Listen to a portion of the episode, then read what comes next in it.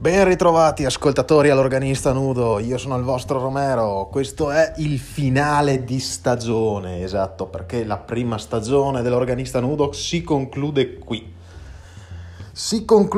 per varie ragioni che vi andrò a dire, riprenderemo, ve lo andrò a dire alla fine e ci saranno tantissime novità, tantissimi ospiti e tantissime migliorie. È stato un 2-3 mesi intensissimi di grandi novità in realtà, perché sono usciti un sacco di film belli e per quest'ultimo episodio faremo il meglio e il peggio del 2019. Allora, premetto che l'episodio in realtà l'avevo già registrato una settimanina fa, le prime due parti dove avevo appunto parlato del meglio e del peggio, però riascoltandolo è diventato troppo un discorso palloso, didascalico, eccetera eccetera eccetera, quindi prendiamo il format del discorso di fine anno e vi diciamo semplicemente poche cose ma buone.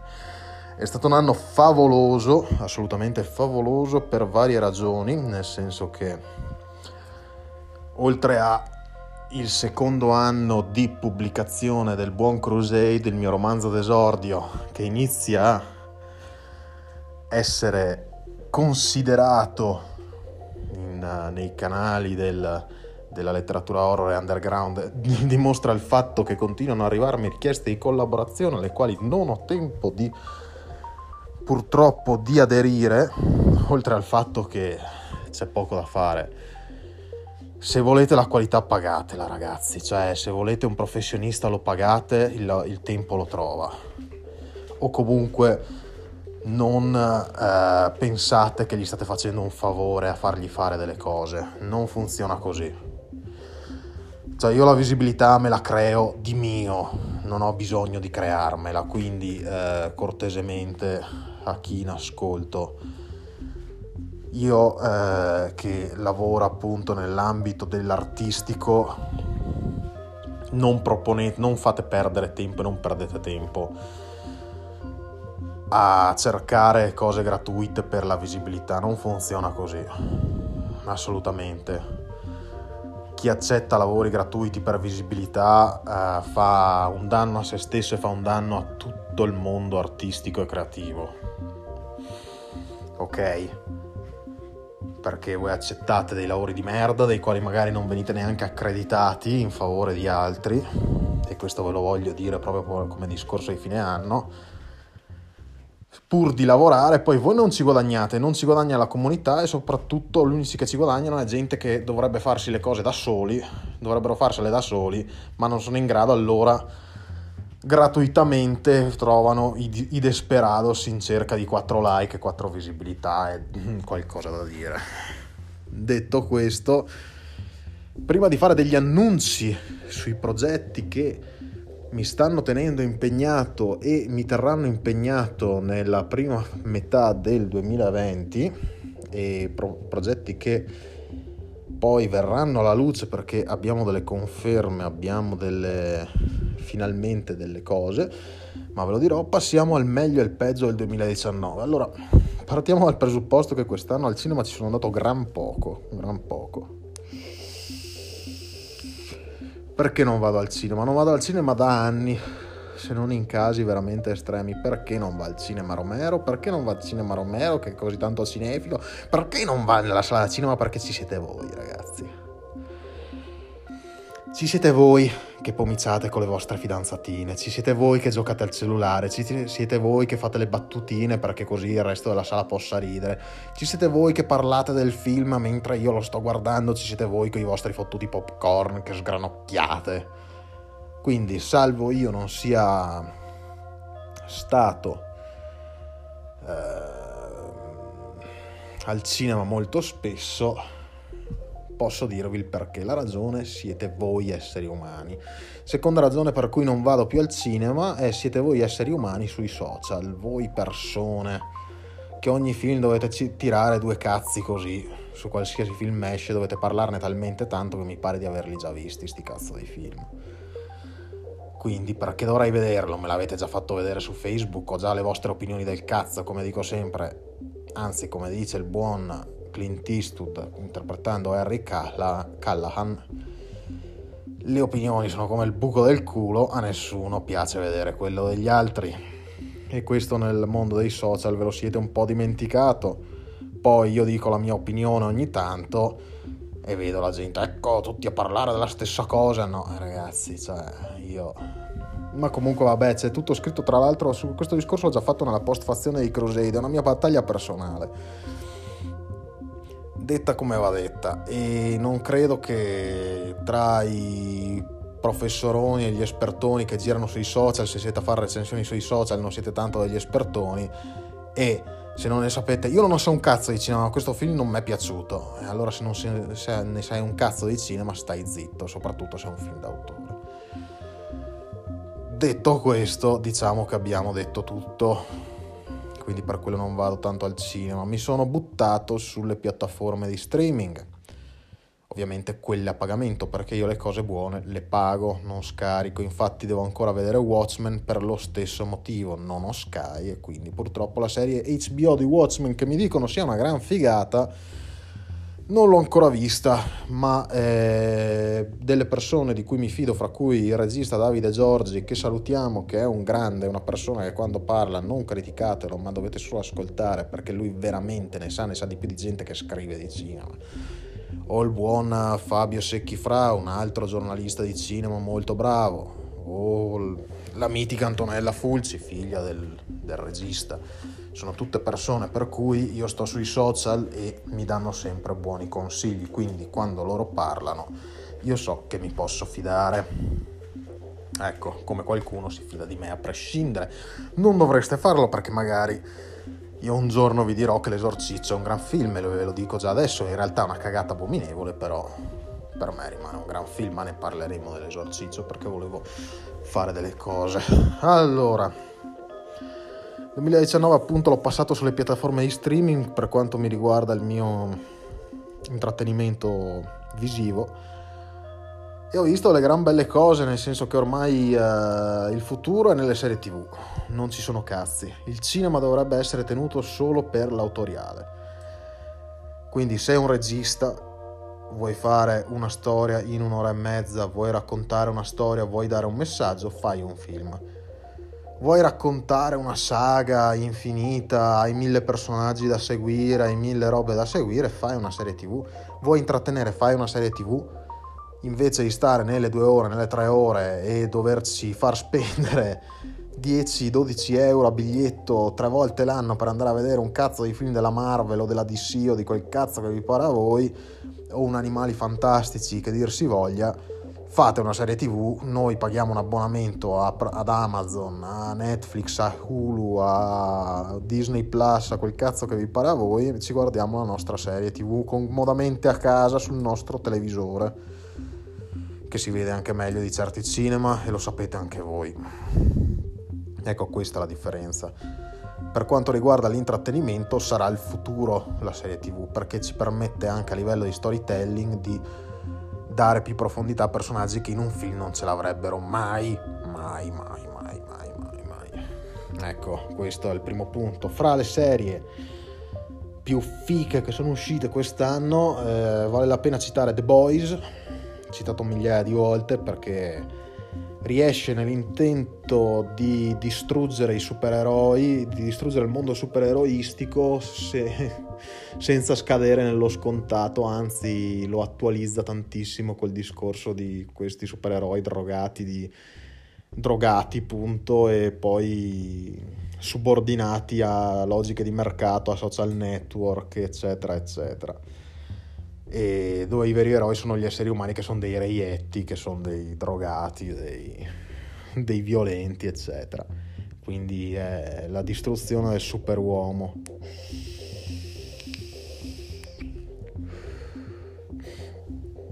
Ecco qua, The Boys vale la pena citarlo. Per il discorso di serie TV animate vale sempre la pena citare F is for Family, è arrivato alla 3ª stagione, ne hanno già annunciata una 4ª. F is for Family riesce dove i Simpson c'erano riusciti molto nelle prime 7 stagioni, poi adesso sono, lasciamo perdere cosa sono i Simpson, ci servirebbe un episodio a parte per dire cosa cazzo sono i Simpson adesso, dove non c'è mai arrivato Family Guy, dove non c'è mai arrivato American Dad, tutte le sitcom per quanto politically incorrect del mondo occidentale, orientale, quello che è, non ci sono mai arrivate a descrivere con vivido realismo la famiglia americana e a trattare temi attuali in un contesto retro come F is for Family. Grandissima serie, fa fare delle risate assurde e tutti noi potremmo rivederci in qualcosa che c'è all'interno, vedrete, perché il discorso famiglia felice e mulino bianco non esiste, la famiglia zombie delle sitcom americane non esiste. F is for Family, per quanto animata, ha un realismo totale. Di contro, penso il più grande flop animato che io abbia visto in questa stagione è stata la serie animata di Trailer Park Boys. Per chi non lo sapesse, Trailer Park Boys è un mockumentary girato canadese su dei tizi che vivono in un campo roulotte dove ci sono le mobile home e fanno le loro avventure, le loro cose. Una serie molto divertente, molto simpatica, anche molto spontanea perché molte delle scene sono improvvisate, ha dei momenti anche molto teneri. Purtroppo il fatto che alcuni personaggi abbiano lasciato lo show e soprattutto che l'attore che interpreta Lehi, che è il supervisore del campo ubriacone con la sua frase bellissima, la sua frase è I am the liquor, io sono il liquore, è passato miglior vita, quindi la serie Trailer Park Boys è andata avanti, ma come serie animata. Vi dico che ho guardato le prime 2-3 episodi, ma è di una tristezza inenarrabile. Dà proprio l'idea di una serie che non vuole finire, Trailer Park Boys. E su questo punto mi voglio riallacciare a serie che non vogliono finire con The Walking Dead, per cui ci avete svangato il cazzo le prime stagioni, c'erano 800.000... giochini, giocotti e merchandise e tutto, eravate tutti in fotta con The Walking Dead. Gradualmente siamo arrivati alla 10ª stagione, nessuno lo caga più, è scomparso, continua ad andare avanti, anche lui è diventato una serie zombie che si rifiuta di morire. The Walking Dead proprio sopravvive in un senso metacinematografico, per cui è una serie che si rifiuta di morire nonostante sia putrefatta e non vada più da nessuna parte, perfino gli attori non ne vogliono più sapere. Ecco, altro flop di questa stagione riguardo alle serie TV è stato assolutamente l'ultima stagione di Game of Thrones, ma per ragioni di storytelling. C'erano 2 sceneggiatori, 2 creatori stanchi, avevano fretta di chiudere per dedicarsi ad altri progetti, palesemente. Gli attori pure avevano tutti altri impegni, erano tutti molto stanchi, per quanto abbiano dato qualche interpretazione buona, ma ormai sono le parodie di loro stessi. E soprattutto un Westeros che è diventato, cioè, da essere un continente enorme in cui ci serviva una stagione per uno spostamento per il realismo voluto da Martin fin nei libri, abbiamo un continente che è grande come, che cazzo ne so, come la Bolognina, che è un quartiere di Bologna, cioè passano in mezza giornata, sono da, ormai Sansa si può affacciare dal balcone di Grande Inverno e vedere Approdo del Re sullo sfondo, cioè ormai praticamente la guerra ha ridotto gradualmente quel cazzo di continente, oltre al fatto che Bran sul trono è una delle più grandi cagate in assolute, anche perché se sui libri aveva una funzione metanarrativa per riuscire a far vedere dei punti oscuri della storia, nella serie è proprio un'inutilità palese e manifesta, sono dei punti morti la sua narrazione. Semplicemente lì è per il punto di vista che tutti si erano sgamati la parentela fra Daenerys e Jon Snow, tutti si erano sgamati che Daenerys sarebbe salita sul trono, cioè solo si capisce da tipo la prima, seconda stagione. Se qualcuno è stato attento si capisce che Jon Snow era figlio di nobili perché è un personaggio dickensiano palesemente, quindi era tutta una spoilerata. Non ha aiutato il fatto che Martin non ha scritto niente negli ultimi anni, non è riuscito a concludere quei cazzo di libri, quindi ovviamente la sorpresa se la sono sgamata i fan senza che uscisse il libro, ma l'ha detto semplicemente Martin: se tu fai un thriller e costruisci tutto tutto il libro sul fatto che sia il maggiordomo, poi alla fine a metà libro il lettore si sgama che è il maggiordomo, devi per forza cambiarlo in corso d'opera, allora devi dire che è il cameriere, se ti sgamano che è il cameriere devi dire che è stato il giardiniere, se ti dicono che è stato il giardiniere devi dire che è stato il postino. E secondo me la domanda principale è chi siederà sul trono di spade, che era l'unica domanda che potevano cambiare in corso d'opera, perché tutto il discorso delle parentele palesemente non potevano cambiarlo, sennò sarebbe caduto tutto a puttane. Ecco, tutta quella cosa lì è andata a farsi fottere tranquillamente e hanno deciso di mettere Bran giusto per fare un bel colpo di scena finale. Non è piaciuta quasi a nessuno e ovviamente è piaciuta solo a chi non interessa del character design, perché passi delle stagioni da quando Jamie diventa prigioniero, gli tagliano una mano, diventa umile, inizia a maturare, inizia a staccarsi dalla sorella, poi dove muore nelle braccia della sorella. Cersei uguale, tutti i personaggi hanno avuto tutta la costruzione che hanno avuto è andata tutta a puttane, tranne Daenerys che sbrocca quando le ammazzano la schiavetta e allora dà fuoco a tutto, perché deve essere così, perché gli serviva un villain per l'ultimo episodio. Arya non fa la sua vendetta, decide di fare il suo viaggio nelle terne a ovest di Westeros, quindi a west of Westeros, quindi arriverà a Westworld, cioè Sansa gli danno grande inverno perché è una lady, perché bla bla bla. Bran sul trono di spade, vabbè, e gli altri personaggi un po' a cazzo di minchia. Nessuno ha avuto una crescita, nessuno ha avuto niente, va bene così, cioè non è piaciuto a nessuno, tanto ormai i soldi li avevano fatti col merchandise. La serie doveva concludersi in qualche maniera, l'avete conclusa, buono lì, grandissimo flop. E comunque hanno tenuto aperto per prequel e spin-off, ma io già ve lo dico proprio col cuore in mano, non ne sentiamo il bisogno, ma non avverranno nemmeno, perché penso che il pubblico sia rimasto abbastanza scottato e difficilmente comprerà The Winds of Winter, se mai uscirà.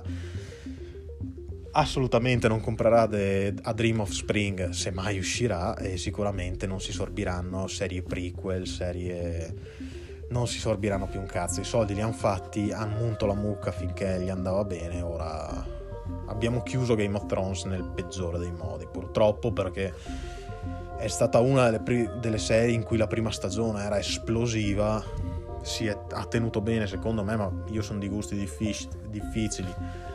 Ha tenuto bene fino alla quarta serie, poi quando è finito il materiale dei libri sono andati un po' alla cazzo di cane. Westeros si è ridotta, i personaggi si sono ridotti, nessuno moriva più e vabbè, quindi Game of Thrones grande flop. Grande capolavoro The Neon Demon di Refn, molti non l'hanno neanche visto in realtà. Prosegue con la teoria per cui la serie televisiva possa essere serie d'autore, una cosa iniziata da Lars von Trier con Il Regno, poi continuata con David Lynch, soprattutto Twin Peaks serie 3, perché la prima e la seconda ci sono stati tutti dei problemi con le logiche di mercato, e Refn porta questa cosa molto più radicale e bomba lì. Quindi The Neon Demon secondo me si merita il titolo di miglior serie dell'anno, a mani basse proprio, non me ne fotte un cazzo se non è commerciale, a mani basse The Neon Demon.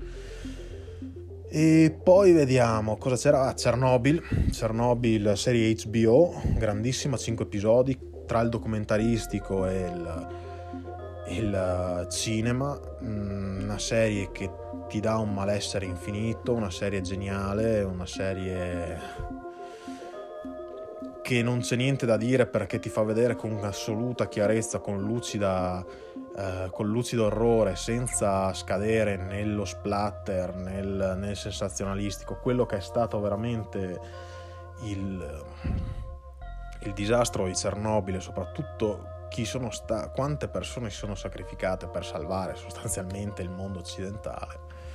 perché sarebbe stato un disastro di proporzioni inimmaginabili, invece sono riusciti a tamponare in qualche maniera.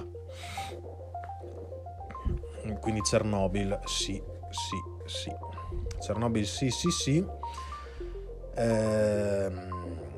Invece passiamo di nuovo al no.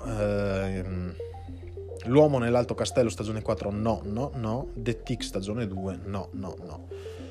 Due serie partite benissimo di Amazon Prime, purtroppo, perché Amazon Prime sforma sempre cose buone. Dico sempre Amazon Prime dà la qualità oltre alla quantità, il che è vero, però anche loro sbagliano.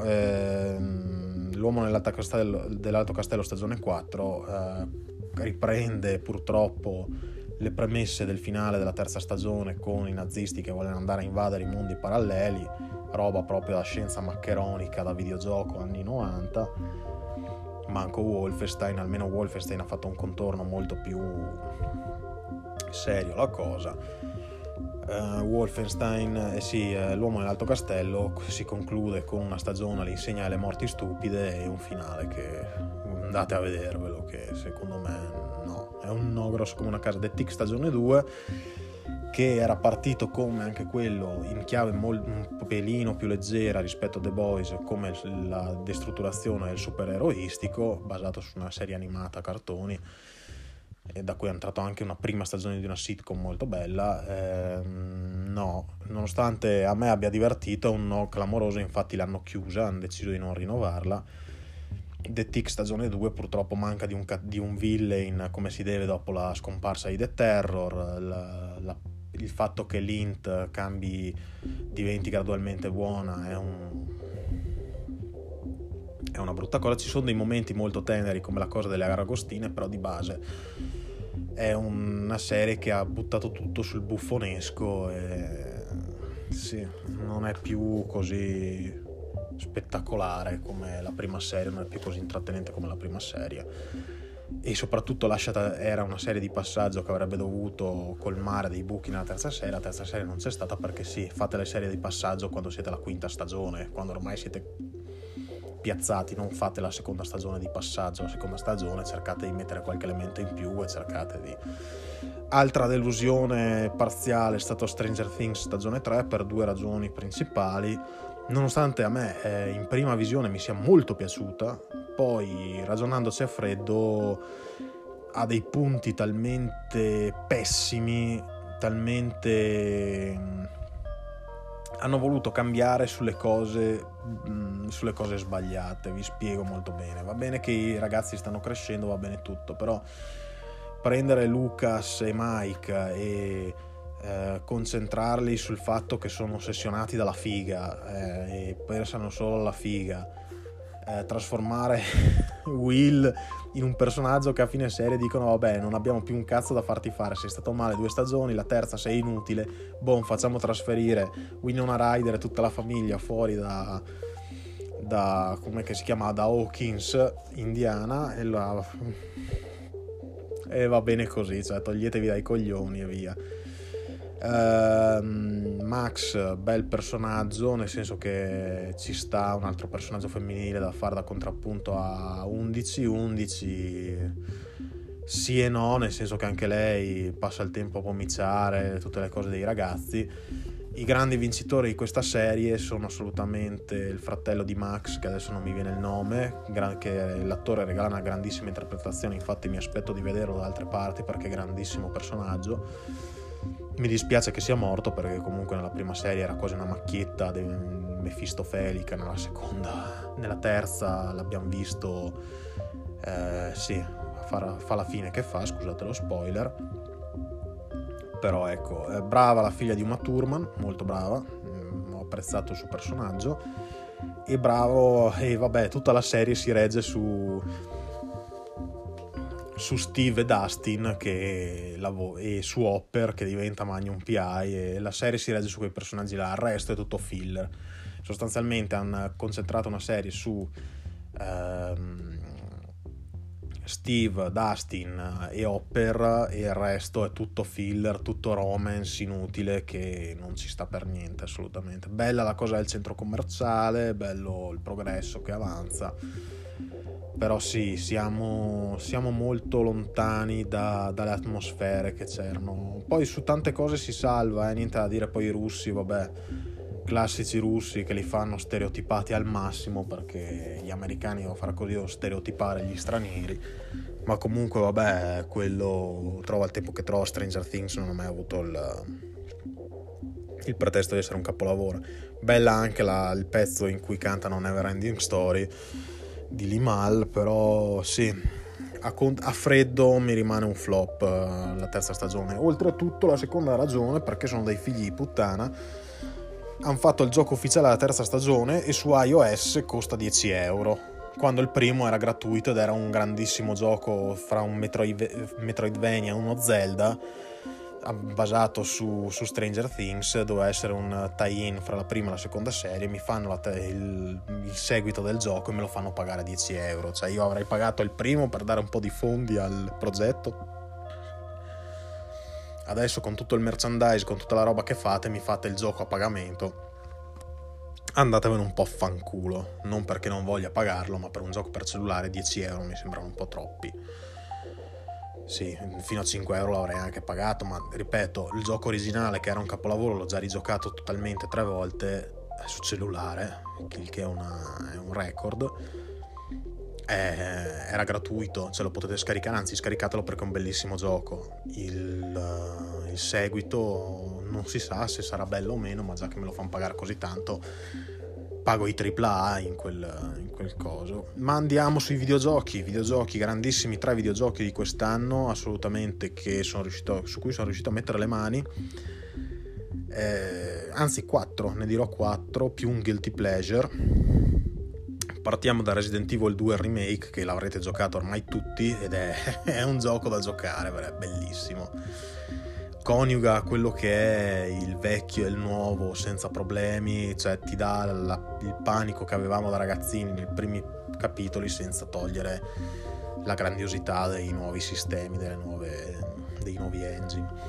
Secondo gioco, ma già lo avrete saputo, Death Stranding, per me non GOTY ma quasi, nel senso non Game of the Year personale, ma non così Game of the Year, cioè nel senso che ha degli elementi talmente diversi che non può essere nominato Game of the Year. Game of the Year ha ragione, è Sekiro, perché era ora che alla From Software dessero un bellissimo riconoscimento. Ma su queste cose ne parla il buon Fedro su Two Time Nerd, voglio solo dare i miei 2 centesimi al discorso. Altra cosa interessante che per me è stata molto, molto piacevole è il fatto della Dark Picture Anthology. Non sono giochi bellissimi, nel senso che sono i classici giochi a scelte, fatto dalla stessa casa di Until Dawn. Man of Medan, il primo capitolo, tra l'altro costano €30, quindi non costano neanche tanto, usciranno ogni 6 mesi. E sono dei film interattivi che possono essere giocati in gruppo, sono l'ideale per una bella serata fra amici e vi fate una storia interattiva. E secondo me dove deve andare a parare l'horror commerciale, deve andare a parare su questo tipo di prodotti. Molto bello, aveva qualche bugghino, ma spero lo dovrebbero aver sistemato.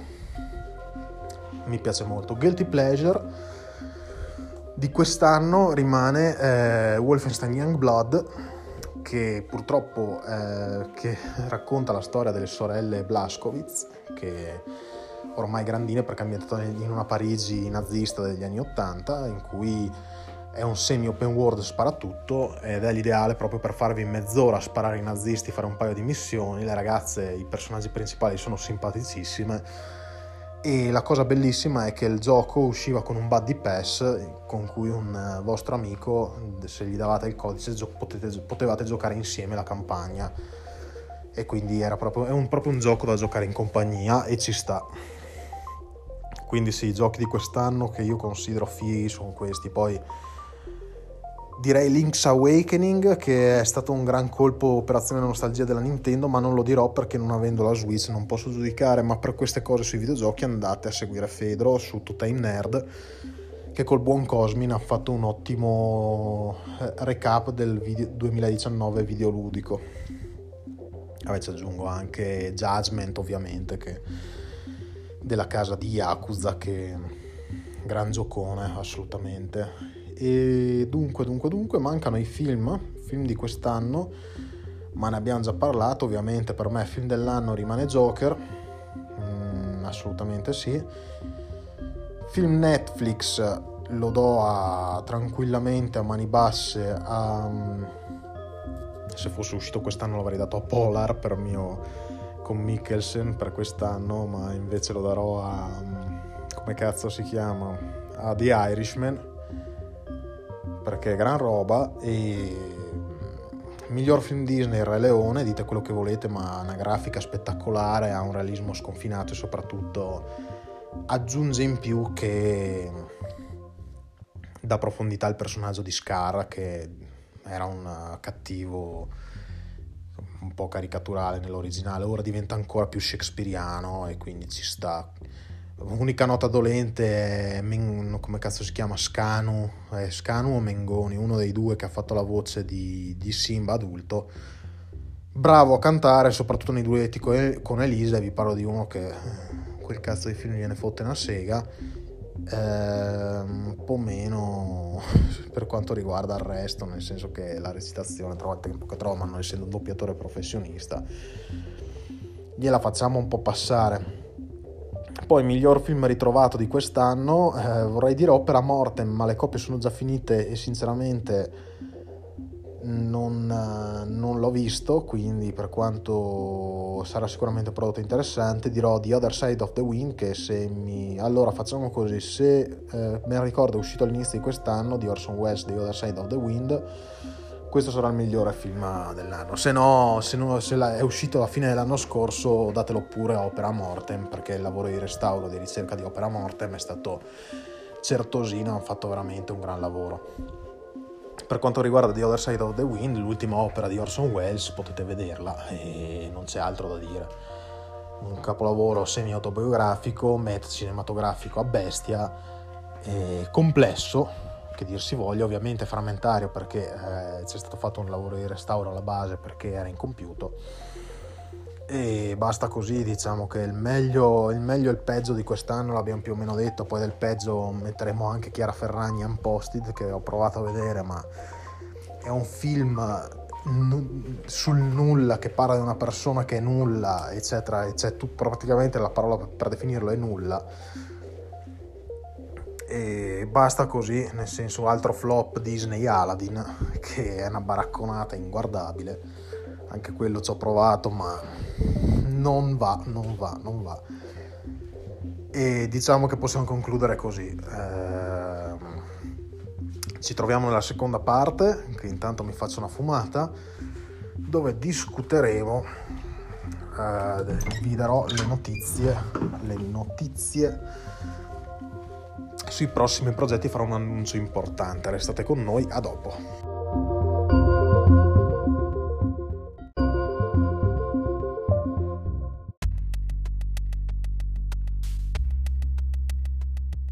Eccoci qui per questa parte finale dell'Organista Nudo. Allora, arriviamo agli annunci. È stato un anno fantastico per vari motivi. Ho avuto il mio primo racconto pubblicato su una testata straniera, quindi americana, su Horror Sleaze Trash. Il racconto si chiama Kabukicho Date, lo potete trovare sul sito di Horror Sleaze Trash, in una delle raccolte lo potete anche acquistare. Ci sono tantissimi lavori sia di poesia che di narrativa breve, molto molto belli. Andate a spolliciare, anche perché ci sono le zozze in copertina, quindi ci sta. Questo è il mio primo, questa è una mia piccola soddisfazione. Poi la seconda soddisfazione è il mio racconto Stazione di Smaltimento 23 ha vinto un piccolo concorso sui social, e l'edizione ampliata verrà inserita in quella che si sta componendo, come questi racconti brevi verranno inseriti in una raccolta che comprenderà tutto China Girls, la raccolta dei racconti brevi che ruotano attorno al mondo dei Crusade, cui alcuni pubblicati sul mio vecchio sito web che non ho più aggiornato, quindi ho pensato di chiudere. Chi se li ha letti, li ha letti prima della pubblicazione di Crusade, chi non li ha letti, fanculo, dovevate farlo prima, ora li pagate.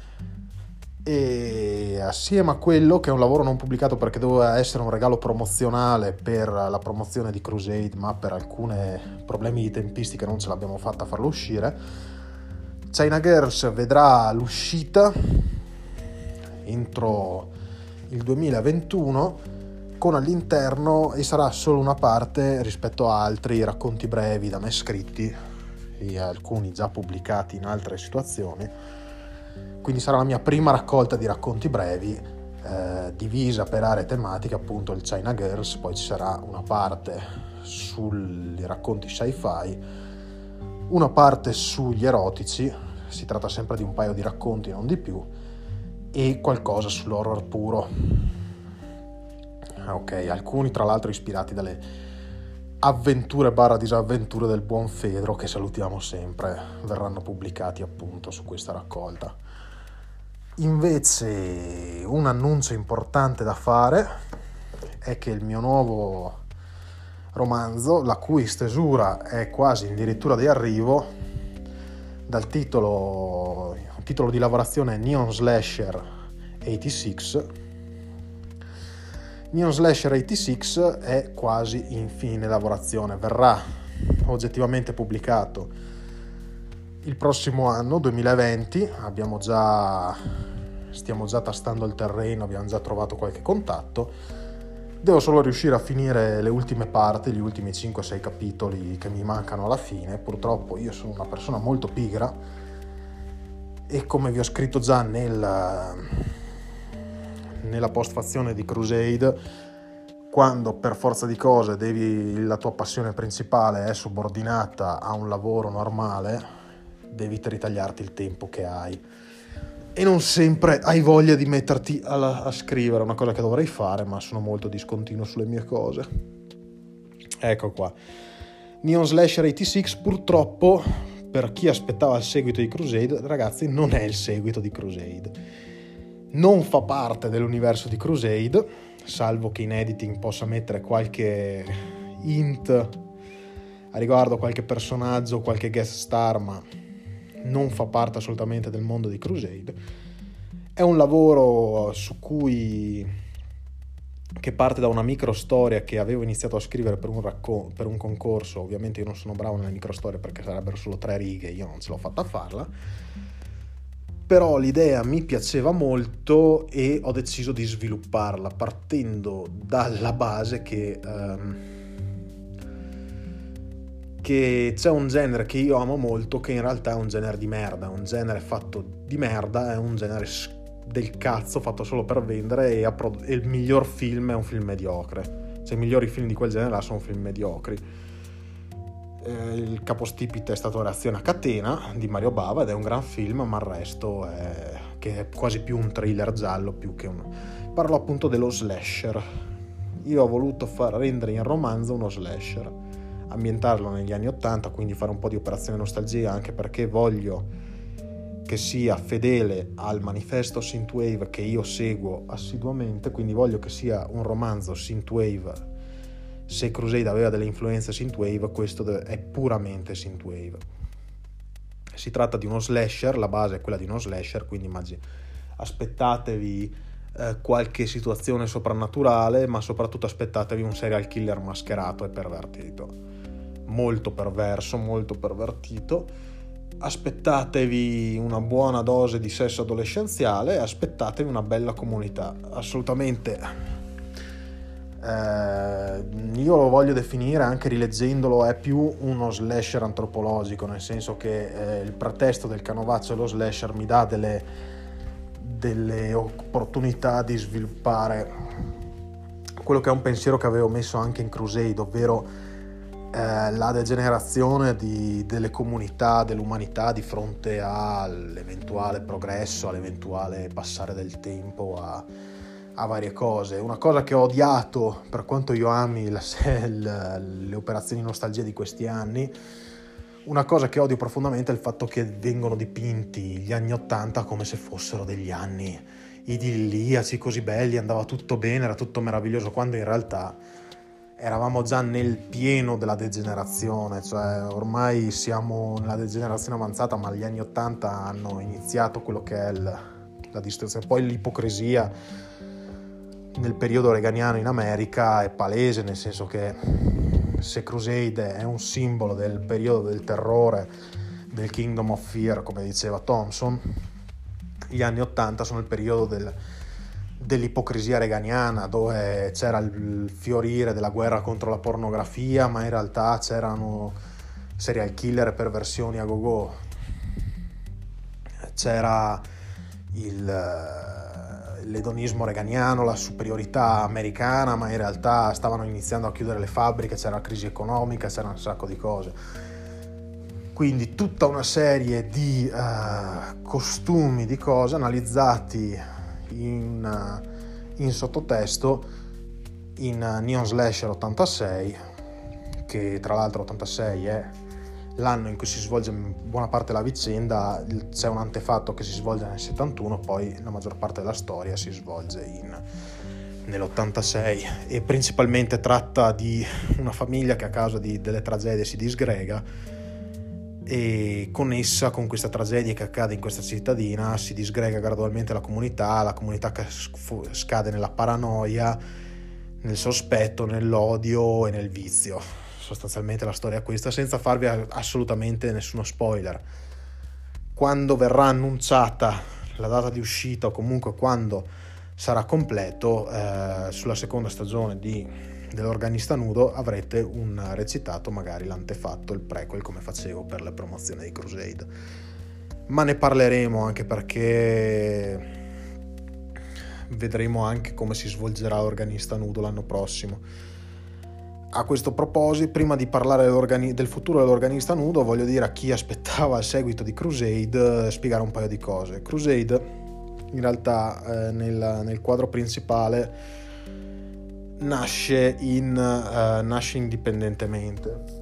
La necessità, cioè l'idea di fare un sequel comunque, che già in parte è scritto ma deve essere ripreso da capo, mi ha portato a dover... il collegamento fra Crusade e il sequel necessita di alcuni collegamenti, perché la trama principale, la fabula di L.A. Grindhouse, che è il titolo del seguito di Crusade, necessita di talmente tanta backstory che non è possibile far uscire L.A. Grindhouse adesso. Ci serviranno almeno il completamento e la pubblicazione di altri due progetti ambientati nel mondo di Crusade, di cui uno si chiama Over the Rainbow 2.0, oltre l'arcobaleno 2.0 è il titolo di lavorazione, di cui 3 racconti sono usciti diversi anni fa sulla rivista Phase 2, una rivista americana di cyberpunk, 3 racconti che si chiamano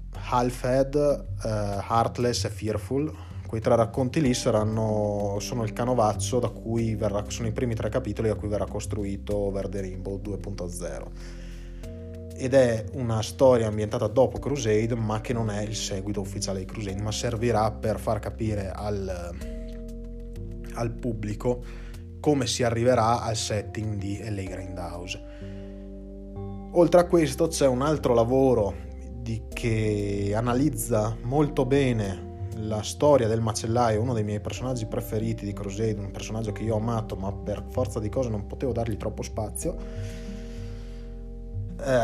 Si chiama Jagannatha, originalmente il titolo era The Winning Side, poi chiamato Jagannatha, ed è un lavoro di orrore puro, quindi horror puro, ambientato un anno e mezzo prima di Crusade, dove si vedono alcune cose. Allora, è scritto in 3 stili diversi, la bozza è già stata totalmente scritta, necessita di un enorme lavoro di editing, tanto che ho dovuto fermarmi perché devo studiare, analizzare varie tematiche prima di mettermi, perché lo voglio assolutamente realistico e attinente dal punto di vista esoterico. Quindi sto studiando molto, molto folklore, molto esoterismo, molto anche il mito di Cthulhu, sto cercando di inserire tutto, di analizzare, sto facendo un gran lavoro di ricerca per renderlo più realistico e plausibile possibile. Jagannatha sarà un gran lavoro che purtroppo per questioni di mercato non poteva essere pubblicato in tempi brevi e quindi verrà pubblicato in futuro, assolutamente dopo The Neon Slasher. Quindi per chi era rimasto deluso dall'annuncio di The Neon Slasher che non sarà il seguito di Crusade, non vi preoccupate, per il seguito di Crusade L.A. Grindhouse serve del tempo, ma sarà ben speso, nel mentre non rimarrete delusi da Neon Slasher 86, che farà piacere sia ai fan di Crusade che chi mi ha chiesto a gran voce di fare, mi hanno detto tutti, dovresti scrivere un horror, ecco l'horror ve lo sto scrivendo, è quasi finito e sicuramente avrò bisogno di alcuni beta reader, quindi verranno fatte quando sarà il momento delle selezioni. Se volete essere fra i fortunati non perdete L'Organista Nudo, che potrebbero esserci delle bellissime sorprese, bellissime. Ecco qui. L'ultimo annuncio si rivolge proprio all'Organista Nudo, che chiude. L'Organista Nudo chiude per questa stagione. Riprenderemo indicativamente, mi sono fatto un paio di conti a giugno, ma non prima di aver sistemato alcune criticità del programma. Ho visto che gli ascolti sono stati, per essere un programma senza assolutamente metodo, è stato un programma eccezionale, ha avuto un ottimo riscontro, però ci sono stati alcuni episodi che sono andati meno degli altri, principalmente gli episodi in cui cercavo di analizzare il trend del momento. Quindi BoJack Horseman è stato un no, The Irishman, che tanto ne parlavate, abbiamo fatto il penultimo episodio, è stato su The Irishman, ma l'avete ascoltato in 4 persone, quindi è un risultato veramente penoso e non posso che dire che me ne dispiaccio, perché ho fatto nottata per riuscire a vederlo, ma d'altronde va così. Invece altri episodi, soprattutto quello su The Joker, che non era proprio su The Joker, ma parlava più in generale dei pagliacci nel cinema, episodi come quello sul cinema maledetto o per esempio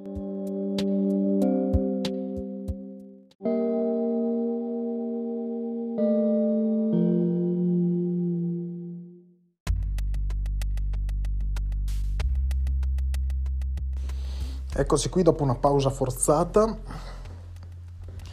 Come vi dicevo, alcuni episodi sono andati bene, alcuni male, e quindi mi ha dato un'idea di quello che è l'interesse del pubblico. Assolutamente non sono i trend, ma è assolutamente l'analisi. Ho visto che l'analisi va bene, l'analisi interessano le cose un po' più umoristiche, però ecco, voglio che la prossima stagione dell'Organista Nudo si concentri sul didascalico, sull'analisi, piuttosto che andare a cercare i trend e le varie cose. Il podcast verrà pubblicato ancora sulla mia pagina, sul mio profilo privato, quindi seguitele per rimanere aggiornati. Forse apriremo, se ci sarà l'opportunità, apriremo una pagina dedicata all'Organista Nudo, con anche gruppo annesso, e soprattutto alcuni episodi, solo alcuni, quelli più attinenti alle tematiche che seguirà la pagina Celluloid, verranno pubblicati sulla pagina. Non verrà più pubblicato niente all'interno del gruppo per quanto riguarda l'Organista Nudo. Questo verrà pubblicato sulla pagina, ma non nel gruppo, a meno che non ci sia qualcuno che reposti, per una ragione molto semplice, perché c'è stato poco riscontro all'interno di un gruppo con oltre 600 persone, un gruppo molto folto di persone altrimenti attive su argomenti anche faceti. Non c'è stato riscontro, non c'è stata visualizzazione, non c'è stato seguito. quindi per cui non verrà più pubblicato sul gruppo, salvo qualcuno spontaneamente decida di pubblicarlo, ma per quanto mi riguarda all'interno del gruppo non verrà più pubblicato niente, perché comunque io avevo pensato a un format lontano dal format video, perché il video necessita di vedere, lontano dal format di scrittura, perché comunque nessuno legge più, cioè gli articoli è difficile che vengano letti. Ho creato il format più agevole possibile e il mio fandom principale segue assiduamente quello che è i miei discorsi sul cinema, e trovo assurdo che un gruppo di cinema non segua un podcast sul cinema, assolutamente. Quindi lo trovo abbastanza assurdo, lo trovo controproducente continuare a pubblicare inutilmente sul gruppo di Celluloid. Verrà pubblicato sulla pagina se ci saranno delle cose attinenti, ma di base il progetto Organista Nudo verrà portato avanti sui canali targati MD Romero. Ecco, qui non voletemela a male, però devo anche vedere dove va una cosa, dove non va. È inutile mettere le robe dove non vanno. Sulle mie pagine vanno, sui miei profili vanno, sulla pagina di Celluloid va, sul gruppo di Celluloid non va, perché ho fatto proprio le prove, certe volte mi sono limitato al gruppo di Celluloid, il gruppo di Celluloid ho le visioni degli amministratori, quindi è inutile riempire di spam un gruppo se le cose non vengono viste. Ecco qui, e appunto tornerà l'Organista Nudo con una nuova grafica di copertina, perché adesso ho rubato una immagine ai Monty Python. Tornerà con una sigla, adesso sono in trattative rispetto ai tempi con un paio di compositori di musica per riuscire a fare almeno un jingle iniziale. Tornerà con alcuni nuovi ospiti, quindi aumenteremo le interviste, perché anche il lavoro gli episodi con Federo sono andati molto bene, nonostante non si parlasse di cinema, e quindi prenderemo degli ospiti e soprattutto faremo molte analisi, molti discorsi approfonditi, piuttosto che andare a vedere il trend del momento e dire che cazzo ne so, Chiara Ferragni è una zoccola venduta. Cazzo, grazie al cazzo, lo sappiamo tutti che è una zoccola venduta, non ho bisogno di dirvelo io. Se avete bisogno che ve lo dica io siete proprio ritardati. Comunque va bene, allora per questa stagione è tutto, vi auguro un buon fine 2019, vi auguro un buon inizio 2020 e ci vediamo il prossimo anno. Dall'Organista Nudo è tutto, ciao!